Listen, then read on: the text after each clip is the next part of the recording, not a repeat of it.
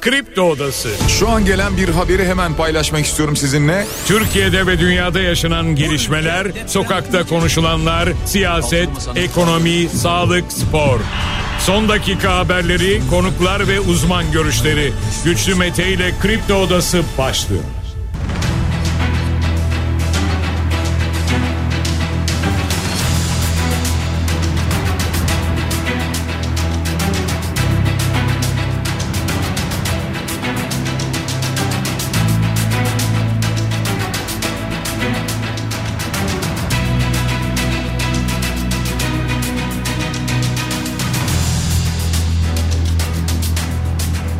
...7 Şubat çarşamba sabahından Kafa Radyo'dan Kripto Odası'ndan tüm Türkiye'ye yurt dışında bizi dinleyen dinleyicilerimize günaydın. Hepinize sağlıklı ve güzel bir gün dileyerek her sabah olduğu gibi programımıza başlıyoruz. Bugün de Kripto Odası'nda saat 10'a dek sizlerle birlikte olacağız. Gündemdeki başlıkları değerlendireceğiz. Sizler de görüşlerinizle, fikirlerinizle programa katılmak isterseniz Twitter üzerinden güçlü mete yazarak bana ulaşabilirsiniz. WhatsApp hattımızın numarası 0532 172 52 32.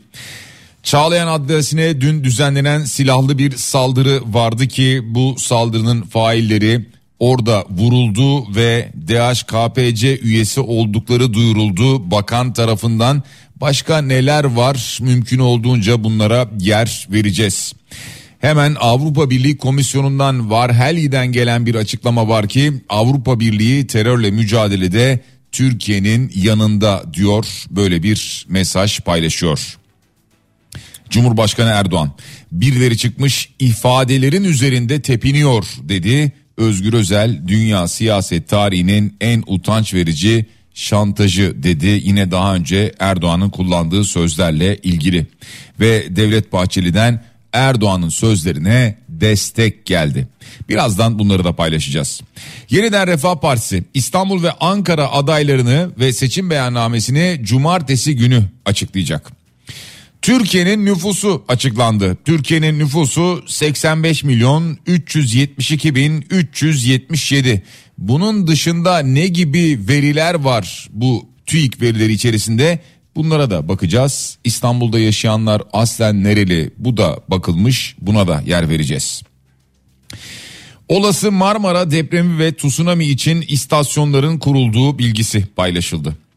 Taksici Oğuz Erge cinayetinde katilin müebbet hapsi istendi.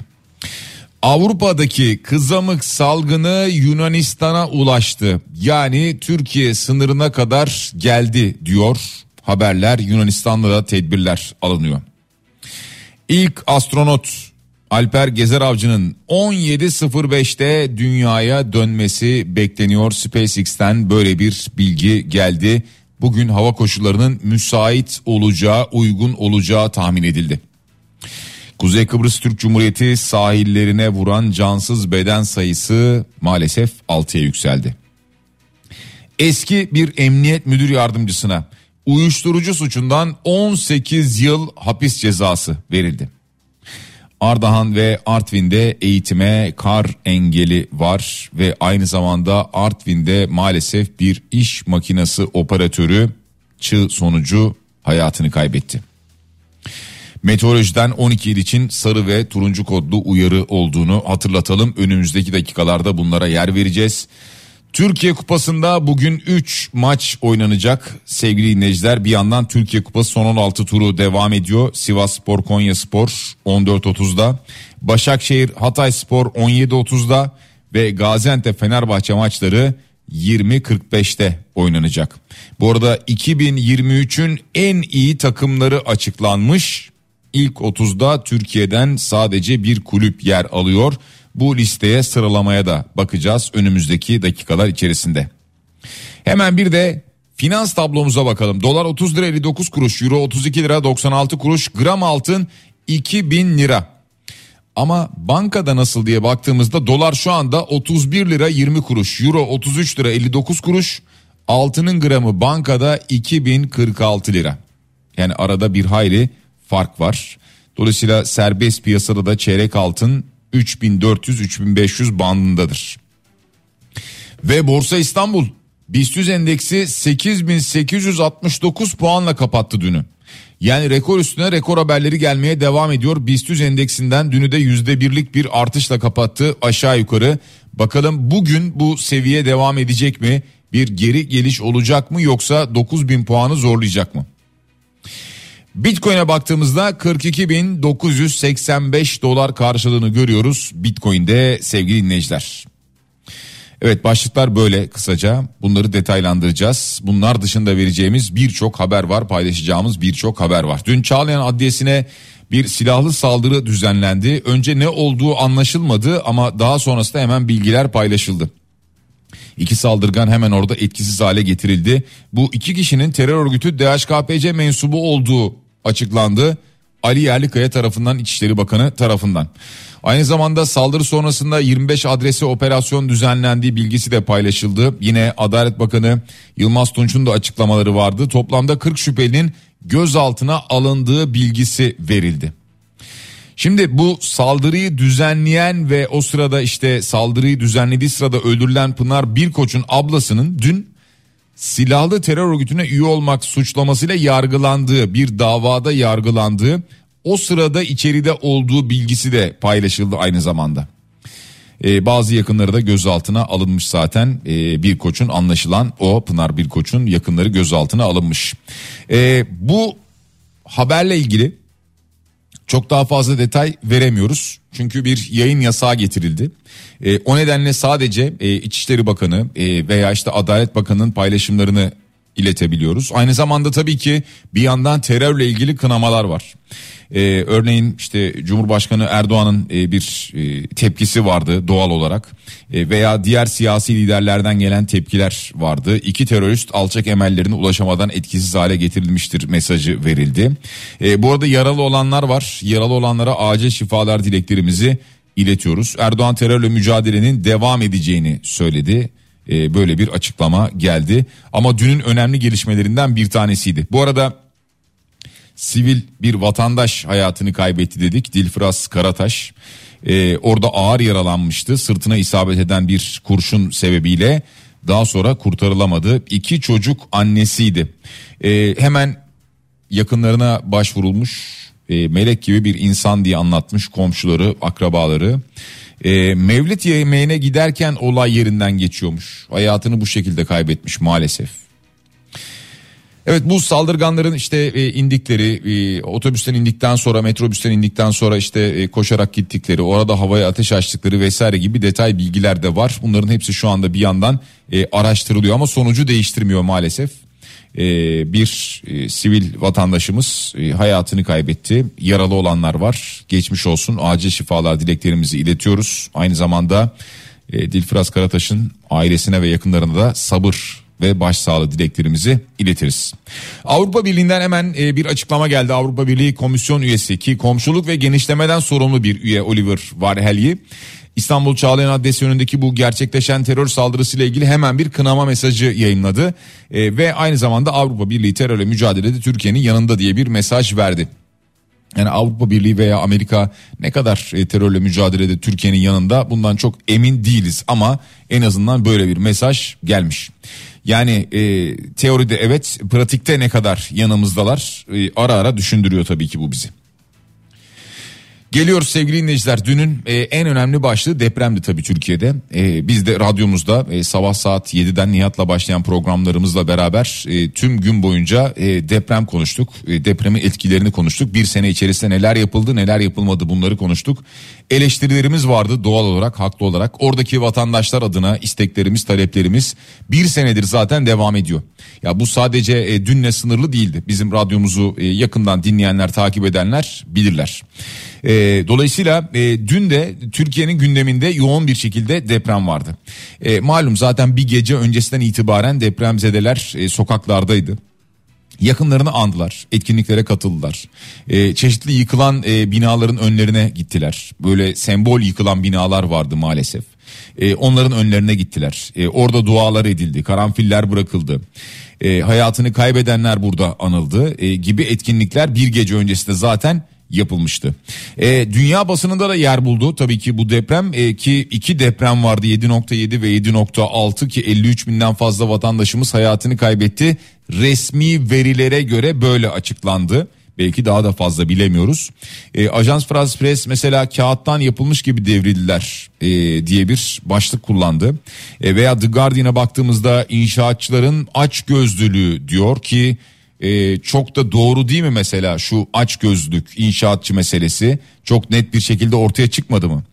E, veya e, Ajans Press'e baktığımızda kayıplarına ulaşmayı bekleyen e, aileleri e, konu etmiş. Kayıplarımız var bulamıyoruz ulaşmak istiyoruz diyenleri.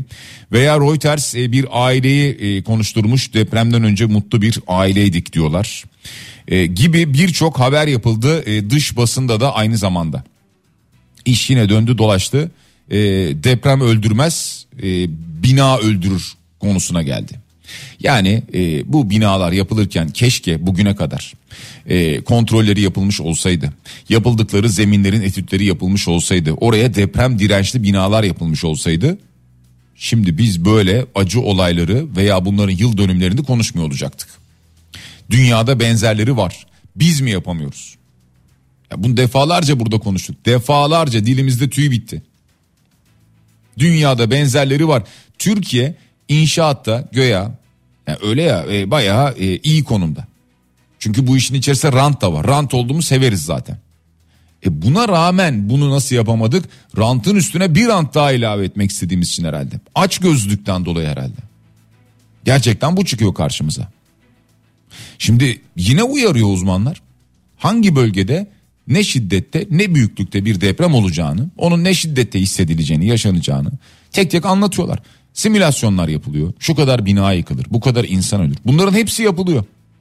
Şunu diyebiliyor muyuz yaşarken? Ya şu an 7.5 büyüklüğünde bir deprem olsa benim evim, binam sallanır. Sallanır ama yıkılmaz.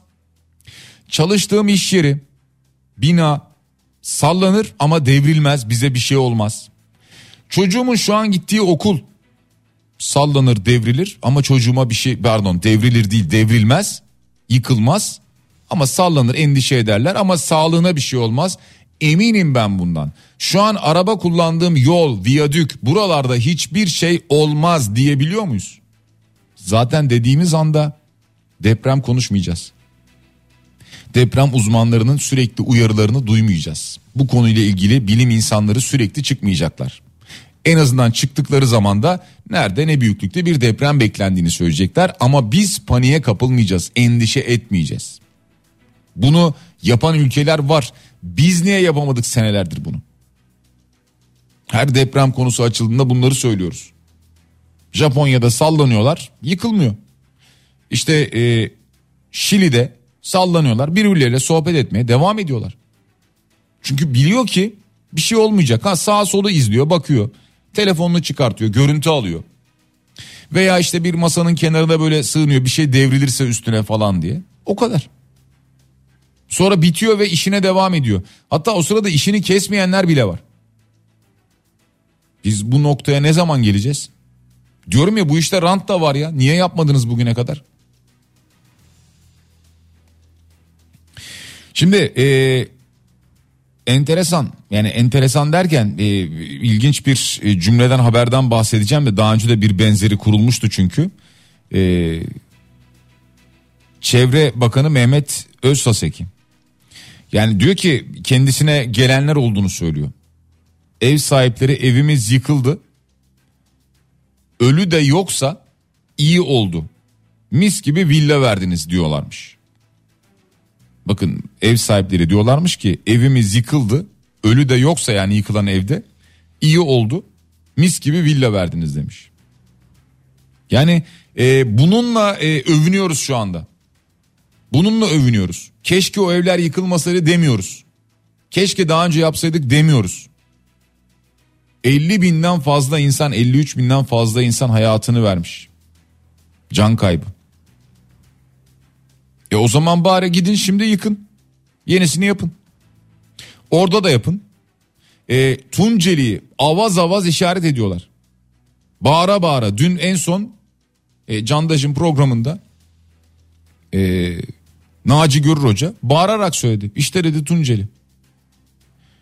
Ne olacak şimdi mesela Tunceli'de de evler yıkılmadan önce siz yıkıp acaba yenisini verecek misiniz? İstanbul en az 80 bin bina çökecek diyorlar. En az 80 bin bina. Belki de 90 bin bina. Ne oldu yıkıp yerine yenisini veriyor musunuz yoksa yıkıldıktan sonra vereceksiniz ve hayatta kalanlar oh iyi ki yıkıldı yeni evler verdiniz bize mi diyecekler size.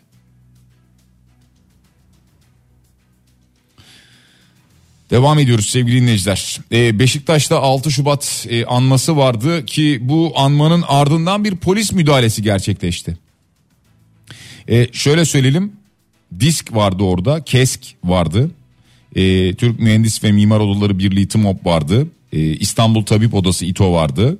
Ee, Beşiktaş'ta bir basın toplantısı düzenlediler. Basın toplantısı düzenlenirken bir şey yoktu da sonrasında e, atılan sloganlar işte kahrolsun enkaz düzeniniz, unutmak yok, affetmek yok, helalleşmek yok gibi sloganlar başlayınca e, polis attığınız slogan hukuksuzdur diyerek grubun dağılmasını istedi. E, grup dağılmayınca bu sefer polis ekipleri Beşiktaş iskelesinde eylemcilere müdahale ettiler. Ki orada bir 6 Şubat anma etkinliği vardı, insanların talepleri vardı. Ya bu taleplerini anlattılar zaten bir sürede anlattılar taleplerini. Fakat sonrasındaki sloganlar orada e, güvenlik güçlerini rahatsız edince bir müdahale başladı. İddia o ki gözaltılar olduğu söylendi. Bilmiyorum yani oldu mu olmadı mı olduysa da muhtemelen herhalde bu saate kadar bırakılmıştır. Çünkü bir şey yok orada da. Cumhurbaşkanı Erdoğan diyor ki birileri çıkmış hükümetle yerel yönetimlerin işbirliğine işaret ettiğimiz ifadelerin üzerinde tepiniyor. Böyle söyledi cımbızla çektikleri ifadeler üzerinden bozgunculuk peşinde koşmalarını milletimizin takdirine havale ediyoruz dedi. Ve aynı zamanda herkese eşit bir şekilde yardımda bulunduklarını, tüm belediyelere de eşit bir şekilde bu yardımları gönderdiklerini söyledi. Hatta bu söylemler üzerine işte e, önceki sözlerini düzeltmeye çalıştı şeklinde haberler de yapıldı. E, hükümet olarak biz hangi partiden olduğuna bakmaksızın tüm belediyelere bütçeden alması gerekenleri eksiksiz gönderdik gönderiyoruz diye bir açıklama yaptı. Yani işte Hatay Belediyesi'ymiş bize oy çıkmış çıkmamış fark etmez gönderiyoruz demek istedi Cumhurbaşkanı Erdoğan. Ee, daha önceden biliyorsunuz e, yapmış olduğu konuşma vardı ki o konuşma tepki çekmişti ki Özgür Özel halen daha bu tepkiyi göstermeye devam ediyor. Bana oy vermediğiniz için size hizmet etmedim vermezseniz etmem diyerek dünya siyaset tarihinin en utanç verici şantajını milletimizin yüreğine havale ediyorum dedi. Özgür Özel'in böyle bir tepkisi oldu ki Gaziantep'i ziyaret etti o da. Yani siyasiler e, şu birkaç gün içerisinde deprem bölgesindeydiler mesajlarını ağırlıklı olarak buradan verdiler. Erdoğan Kahramanmaraş'ta verdiği ev sayısı ihtiyacın yüzde sekizi dedi. 114 bin konutun yüzde 8'i yani 100 kişiden 8 kişi kalıcı eve kavuştu. 92 kişi çadırda ya da konteynerde yaşıyor dedi. Bakın e, uzaktan e, bize anlatılanları duyuyoruz, dinliyoruz falan ama e, biz bile ya biz bile diyorum çünkü İstanbul'da yaşadığımız için söylüyorum. Biz bile e, o kadar kilometre mesafede uzakta bize olmasına rağmen depremin acısını yüreğimizde hissettik. Bir senedir de hissediyoruz ki orada yaşayanları bir de düşünün. Hala çadırlarda yaşıyor insanlar.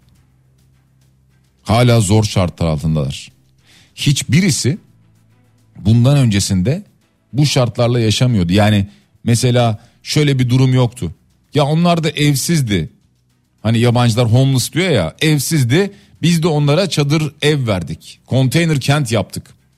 E burada yaşasınlar daha ne istiyorlar diyemeyiz. Bu insanlar evleri olan, evlerinde yaşayan, aileleri olan, yakınlarıyla birlikte yaşayan, komşuları olan, işi gücü olan sizin bizim gibi insanlardı. Bir anda bu duruma düştüler. Dolayısıyla onlar aslında şu anda tabii ki en iyisini hak ediyorlar. Ha, buradan da biraz yardım gönderdik idare etsinler denilecek durum değil. Devam ediyoruz sevgili dinleyiciler. Bir dinleyicimiz mesaj göndermiş. Yaşadığım bina 45 yıllık ve 6 daireden oluşuyor. Komşularıma yıktıralım yaptıralım yeniden dediğimde paralarının yok olduğunu söylüyorlar ama arabalarını yeniliyorlar. Bir de utanmadan biz yazlıkçıyız diye söylemde bulunuyorlar. Devletin ciddi bir biçimde kontroller yapıp krediler verip kentsel dönüşüme desteği arttırması gerekiyor acilen. Yoksa vatandaşın tek başına mücadelesi yetersiz maalesef diyor dinleyicimiz. Aynen böyle. Aynen böyle. Bunu da defalarca konuştuk. Şimdi oturduğu bina sağlam değil diye düşünüyor. Ee, belki de e, yani sağlam değil raporunu bir şekilde özel bir firmadan alıyor. Çünkü zaten e, bir kamudan alacak olsa orada oturtmazlar. E, sonrasında yaptıralım mı diyor. Fakat maliyetler yüksek geliyor. Ha, araba alabilir. Yani bilmiyorum. Yani arabadan daha pahalıdır evin belki maliyeti bilemiyorum ama yani diyor ki bunun maliyeti bana yüksek yani ben bu şekilde ne yapayım oturmaya devam ederim diyor. E işte burada devletin e, yöneticilerin devreye girmesi gerekiyor. Aynen öyle. Ya bazı şehirlerde e, belediyeler e, mümkün olduğunca bunu üstlenmeye çalışıyorlar. Yani yerinde dönüşüm o binanın olduğu yerde dönüşümü yapmaya çalışıyorlar. Uygun bedellerle. Devam ediyoruz. Devlet Bahçeli işte Erdoğan'ın sözlerinde kalmıştık en son Özgür Özel'den bahsediyorduk. Devlet Bahçeli hükümetin çok kısa sürede muazzam işler yaptığını söyledi mesela. E, veya Erdoğan'ın tepki çeken e, konuşmasına ilişkin şundan bahsetti. Merkezi yönetimle uyumlu yerel yönetimlerin seçimini mutlak surette sağlamalıyız dedi. Heba edilecek yıllarımız yok dedi. Yani Devlet Bahçeli de benzer mesajı verdi şu anda. Merkez yönetimle uyumlu yerel yönetimlerin seçimini sağlamalıyız dedi. Yani bunu kendi siyaseti adına, siyasi partisi adına söylemiş olabilir. Yani vatandaşa yönelik gibi durmasa da ya buradan şunu anlıyoruz ki aslına bakarsanız şunu anlıyoruz ki diyorum ama bu bilmediğimiz bir şey değil bizim Türkiye'de. Yani eğer mesela İstanbul Büyükşehir Belediyesi CHP'li ee, yani belediyenin artık CHP'lisi MHP'lisi olmaz da hani CHP'nin adayıydı Ekrem İmamoğlu hala onun adayı ee, seçildi biliyorsunuz belediye başkanı veya işte Ankara'da Mansur Yavaş defalarca seneler içerisinde söylemediler mi? Yani bizim projelerimiz onaylanmıyor, kredilerimiz onaylanmıyor, e, ihtiyaçlarımızı yapamıyoruz, alamıyoruz veya işte belediye meclisinde bazı getirdikleri maddeler geri dönüyor sayısal üstünlükten dolayı. Bunları zaten biliyoruz. Ya bilmediğimiz şeyler değil. Aslında bilinenin itirafı olmuş oluyor. Ha biliyoruz da doğru kabul ediyoruz manasında mı? Hayır olur mu öyle şey? Her vatandaşa eşit bir şekilde muamele edilmeli. E, eşit bir şekilde hizmet götürülmeli. Bana oy verdi vermedi. Kim verdi kim vermedi nereden bileceksin zaten. Veren de yanıyor o zaman arada. Sevgili dinleyiciler Ulaştırma ve Altyapı Bakanı Abdülkadir Uraloğlu. Şimdi birden e, deprem gündem falan derken nereden buraya geçtik diye soracak olursanız. E, depremin yıl dönümünde bir meydan açılışı yapmış. Şimdi bu haberi duyduğumuzda aklımıza şu geliyor değil mi? Herhalde böyle e, ne bileyim Kahramanmaraş'ta veya işte Gaziantep'te veya Hatay'da e, yıkılan bir meydan falan acaba böyle bir şey mi? İşte bir havalimanı meydanı falan böyle bir açılış mı acaba diye düşünüyorsunuz değil mi? Cibuti'de bir gün önce baraj açılışına katılmış. Dün de bir meydan açılışına katılmış. Ulaştırma ve Altyapı Bakanı Abdülkadir Uraloğlu. Ya öyle tahmin ediyorum ki herhalde başka bir gün bulamadı. Yani 6 Şubat depreminin depremlerinin yıl dönümünde Ulaştırma ve Altyapı Bakanı üstelik. Hani Turizm Bakanı olur falan e, başka bir görevi vardır gitmiştir ayrı konu da. Ulaştırma ve Altyapı Bakanı. E, Cibuti'ye gitmiş. Önce baraj açılışına sonra da meydan açılışına katılmış. Kendimi evimde gibi hissediyorum demiş. E, bu arada dönelim Hatay'a. Lütfü Savaş'tan şu anki belediye başkanından yani yine aday olan CHP'nin yine başka bir aday bulamayıp göstermiş olduğu aday olan Lütfi Savaş'tan gelen bir açıklama var. Kendisine biliyorsunuz tepki büyüktü meydanlarda. Diyor ki on binlerce canımızın matemini tutarken acımızı bilerek ve isteyerek siyasi malzeme haline getirmeye çalışanlara Hatay'da fırsat vermeyeceğiz diyor. Ya hala da e, zannediyor ki e, birileri bilerek ve isteyerek siyasi malzeme haline getiriyor. İnanın muhalefet ve muhalefete oy verenler daha çok konuşuyor şu anda Lütfü Savaş'ın e, oradaki adaylığını. Yani Lütfü Savaş'ın adaylığı üzerinden ne bileyim AK Parti, MHP falan e, çok fazla böyle konuştu mu? İnanın muhalefet içerisindeki tartışma çok daha büyük. Basın toplantısı düzenleyeceğim demiş. Şimdi basın toplantısı düzenleyeceğim deyince e, zannediyoruz ki işte aday olmayacağım, e, adaylıktan çekiliyorum falan diyeceğini düşünüyoruz belki de değil mi? Ama diyor ki 15'te yani işte bugünle ilgili saat 15'te Hatay'ın mevcut durumuna ve bundan sonra yapacağımız çalışmalara ilişkin basın toplantısı düzenleyeceğim diyor. Yani dolayısıyla göreve devam mesajını veriyor. Çok net. Ama e, CHP kanadına baktığımızda CHP içerisinden gelen e, açıklamalar var çünkü. Mesela Veli Ağbaba e, parti bir karar verecektir diyor bu protestoyla ilgili. E, kimse gocunmasın bir şeyi eksik yapıyorsanız vatandaşın tepki göstermesi doğal diyor. E, daha önce de buna benzer açıklamalar geldi. Parti meclisinin MYK'nın bunlar e, konusu olacağı ve bu konunun burada çözüleceği yönünde. Yani Lütfü Savaş'ın adaylığına devam ya da değil mesajı. Bu herhalde e, gelecek CHP partisinden. CHP'den böyle bir açıklama gelecek herhalde. E, bununla beraber e, bir de şunu düşünsenize. Mesela Cumhurbaşkanı Erdoğan yapmış olduğu açıklamada işte e, merkezi yönetimle yerel yönetim uyumlu olmalıdır. Yoksa bak yardım gelmez Hatay'a geldi mi gibi açıklamalar yapmıştı ya. Şimdi düşünsenize mesela orada bir vatandaşsınız. Diyelim ki böyle bir açıklamaya sinirlendiniz.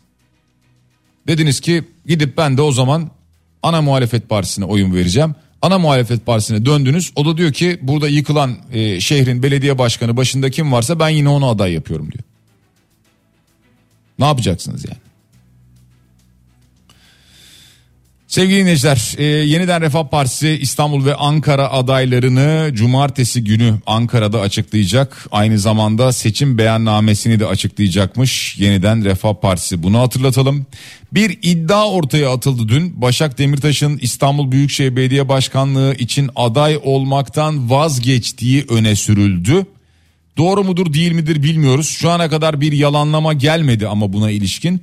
Belki bugün e, buna ilişkin bu haberler biraz daha fazla konuşulduğu için e, Dem Parti'den bir açıklama gelebilir. Dem Parti bu arada grup toplantısını Hatay'da gerçekleştirdi ve aradan bir yıl geçti. Devlet hala yok mesajı çıktı Dem Parti'den. E, kısaca bu siyaset bölümünü bu şekilde toparlamış olalım. Şimdi bir reklam arası verelim. Reklamlardan sonra yeniden gündemdeki diğer başlıklarla devam edelim programımıza. Kripto Odası devam ediyor sevgili dinleyiciler. Gündemdeki başlıkları değerlendirmeye devam ediyoruz. Sizlerden gelen mesajlar da var. Özellikle depremle ilgili gelen mesajlar var.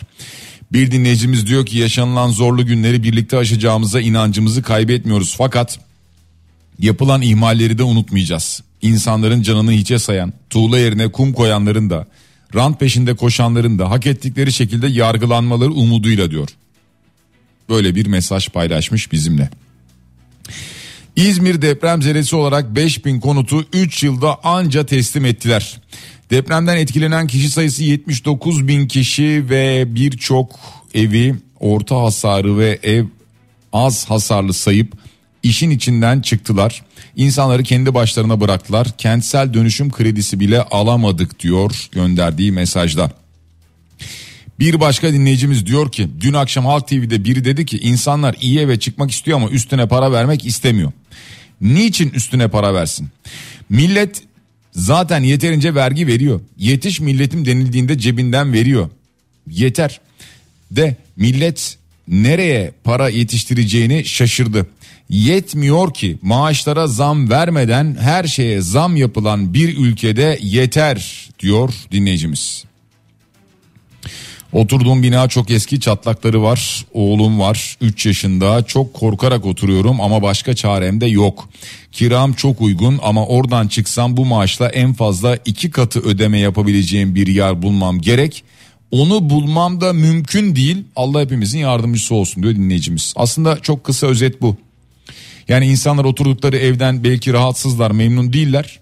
Çıkmak istiyorlar Fakat çıktıklarında yani iki katına bile zor bulacakları için kiraya yeni bir evi o yüzden çıkmıyorlar oturuyorlar. Hepimiz bunu yapıyoruz ve diyoruz ki Allah hepimizin yardımcısı olsun. Selamlar diyor bir dinleyicimiz. Ne kadar uyumlu çalışmaları gerekiyor? Mesela İzmir metrosuna 3 bin lira bütçe ayırarak mı demiş ki bir ara bu çok konuşulmuştu. Öyle değil mi? Onu hatırlatıyor dinleyicimiz. Ve bir mesaj daha okuyalım sonra gündemdeki diğer başlıklara geçelim. Diyor ki dinleyicimiz 20 yıllık inşaat mühendisiyim. Beylikdüzü'nde 256 hanelik bir sitede oturuyorum. Derdimi anlatabildiğim en fazla 5-6 aile var. Binalarımızın depreme dayanıklı olmadığı aşikar. En iyi ihtimal ile içinden canlı çıksak depremden sonra başımızı sokacak bir evimiz olmayacak. Durum buyken bu problemi nasıl çözeriz diye konuşmak yerine binamıza nasıl sağlam diye rapor alırız. Sitemizin sağlam olmadığı söylentilerinden nasıl kurtuluruzu konuşuyorlar. Bile bile tabutta yaşamak en başta mesleki olarak içimi yakıyor ama tek başıma elimden ne gelir diyor. İşte bu tip çaresizlikleri maalesef yaşıyoruz, görüyoruz. Bir de bunlarla beraber cehalet birleşiyor maalesef. Devam ediyoruz gündemdeki diğer başlıklarla. Programın başına ne dedik? Türkiye'nin nüfusu. Türkiye'nin nüfusu 85 milyon 372 bin 377 olmuş sevgili dinleyiciler. Bir önceki yıla 92 bin, e, bir önceki yıla göre 92 bin 824 kişi artmış nüfusumuz. E, artış hızı biraz yavaşlamış. Yani 2022 yılında binde 7.1'miş. 2023 yılında binde 1.1 olmuş. Yani nüfus artış hızında bir ciddi şekilde düşüş olmuş. Bunu anlayabiliyoruz en azından. Ee, yine diğer verilere baktığımızda İstanbul'un nüfusunun 252 bin kişi azaldığı ortaya çıkmış. Nüfusu en az olan il Bayburt. Bayburt'tan sonra Tunceli geliyor. Tunceli'den sonra Ardahan ve Ardahan'dan sonra Gümüşhane ve Kilis gelmiş nüfusu en az olan iller sıralamasında. Ee, Türkiye nüfusunun %18.34'ü İstanbul'da ikamet ediyor ki aşağı yukarı 5'te birine denk geliyor neredeyse. Ee, ardından Ankara, İzmir ve daha sonrasında Bursa ve Antalya geliyor. Bu sıralamayı aşağı yukarı zaten biliyoruz. Peki İstanbul'da yaşayanlar aslen nereli? Şimdi bu verilere göre İstanbul'da yaşayan nüfus 15 milyon 655 binmiş. Yani biz 20 milyon civarında diye tahmin ediyorduk ama 15 milyon 655 binmiş. Peki İstanbul'da yaşayanlar aslen nereliler acaba? Şöyle söyleyelim 2 milyon 152 bin kişinin kütüğü İstanbul'muş. Yani İstanbul'da yaşayanlardan 2 milyon 152 bin kişinin kütüğü İstanbul'muş. Geri kalan 12 milyon 903 bin kişinin kütüğü farklı illere kayıtlı. Bakın birinci sırada İstanbullulardan sonra birinci sırada İstanbul'da yaşayan hangi nüfus var? Tahmin edersiniz diye bir boşluk bıraktım. Sivas. 754 bin kişi varmış kayıtlı Sivaslı. Sivas'ın ardından arada biraz fark var 544 bin kişiye iniyor ama Sivas'ın ardından Kastamonulular geliyor. Sonrasında Ordulular var 515 bin kişiyle. Ardından bu sıralamaya baktığımızda Giresun, Tokat, Erzurum, Malatya, Samsun, Trabzon, Sinop, Kars, Rize, Erzincan, Mardin, Van, Ardahan, Siirt, Bitlis, Diyarbakır, Ağrı diye devam eden uzunca bir liste var. İstanbul'da yaşayanlar. Ee, birinci sırada Sivasların daha yoğun olduğunu görüyoruz. Ve devam ediyoruz.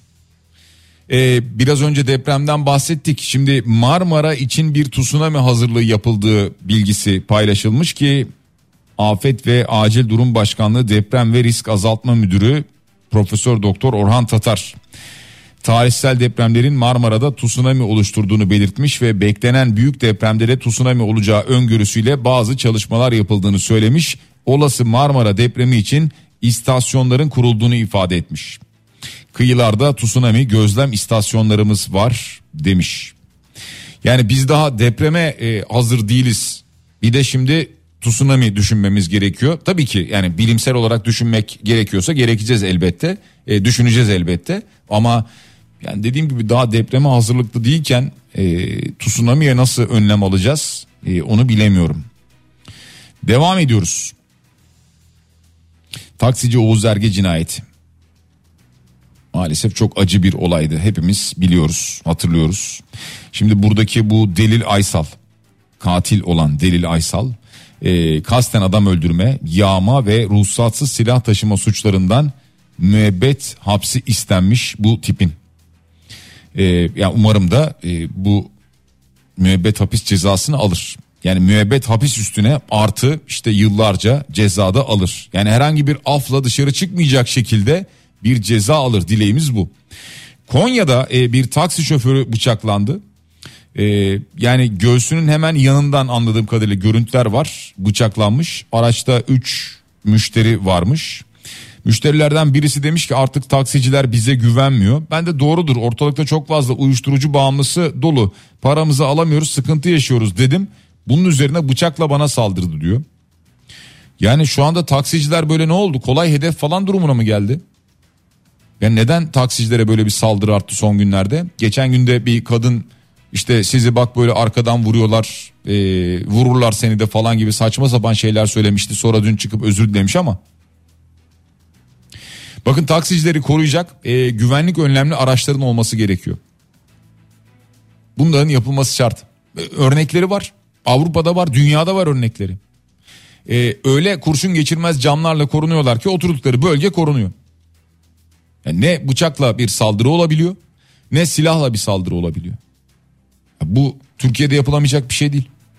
Türkiye'deki e, otomotiv üreticileri, fabrikaları bizim çalışan işçilerimiz bunu çok rahat yaparlar. Yeter ki bu standart getirilsin. Getirilsin ki taksicilerin hayatı da kurtulsun. Onlar da akşamları veya fark etmez artık küpe gündüz de oluyor bu olaylar ama rahat yolcu alsınlar. Ya senelerdir bunu konuşuyoruz. Bunda ne var? Yapamayacak ne var yani bunda? Yeni bir salgın hızla yayılıyor e, sevgili dinleyiciler. O da kızamık salgını. E, Romanya, Fransa, İngiltere, Avusturya'da e, başlamıştı ki e, bu kez Yunanistan'a geldi. Dolayısıyla Türkiye sınırına kadar dayandığı bilgisi paylaşıldı ki e, Yunanistan'da şu an bir mücadele veriliyor e, bu salgınla ilgili. E, programın başında söylemiştim 2023'ün en iyi takımları açıklandı dedik. İlk 30'da Türkiye'den bir kulübün olduğunu söyledik. Şimdi birinci sırada 2023'ün en iyi takımları listesinde birinci sırada 359 puanla Manchester City, ikinci sırada 322 puanla Real Madrid, üçüncü sırada da 289 puanla Inter yer almış.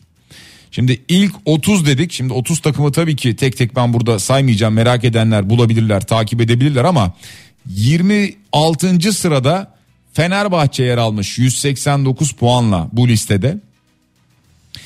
52. sırada Galatasaray'ı görüyoruz 167 puanla. 105. sırada yani ilk yüzde değil 105. sırada 124,5 puanla Beşiktaş var. 191. sırada Adana Demirspor. 240. sırada Başakşehir ve 263. sırada 72 puanla Trabzonspor'u görüyoruz sevgili dinleyiciler.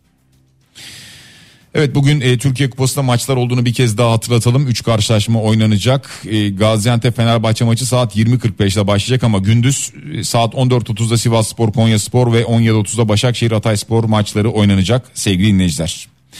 Biz artık programın sonuna geliyoruz. Veda edeceğiz. E, Cenkere Teknik Masar'a teşekkür ediyoruz. Biraz sonra Bediye Ceylan Güzelce Güzel Şeyler programında sizlerle birlikte olacak.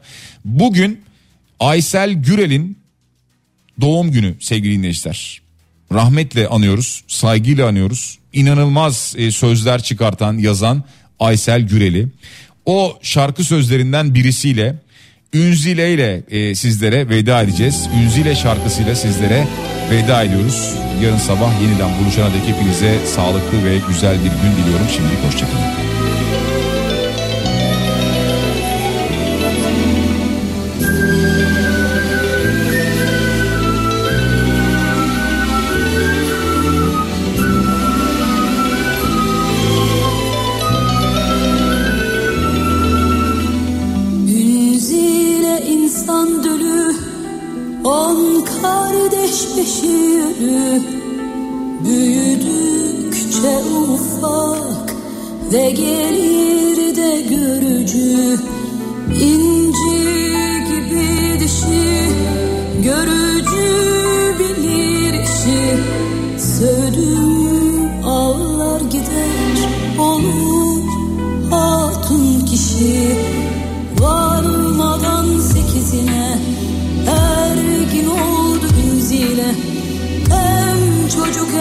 Kadın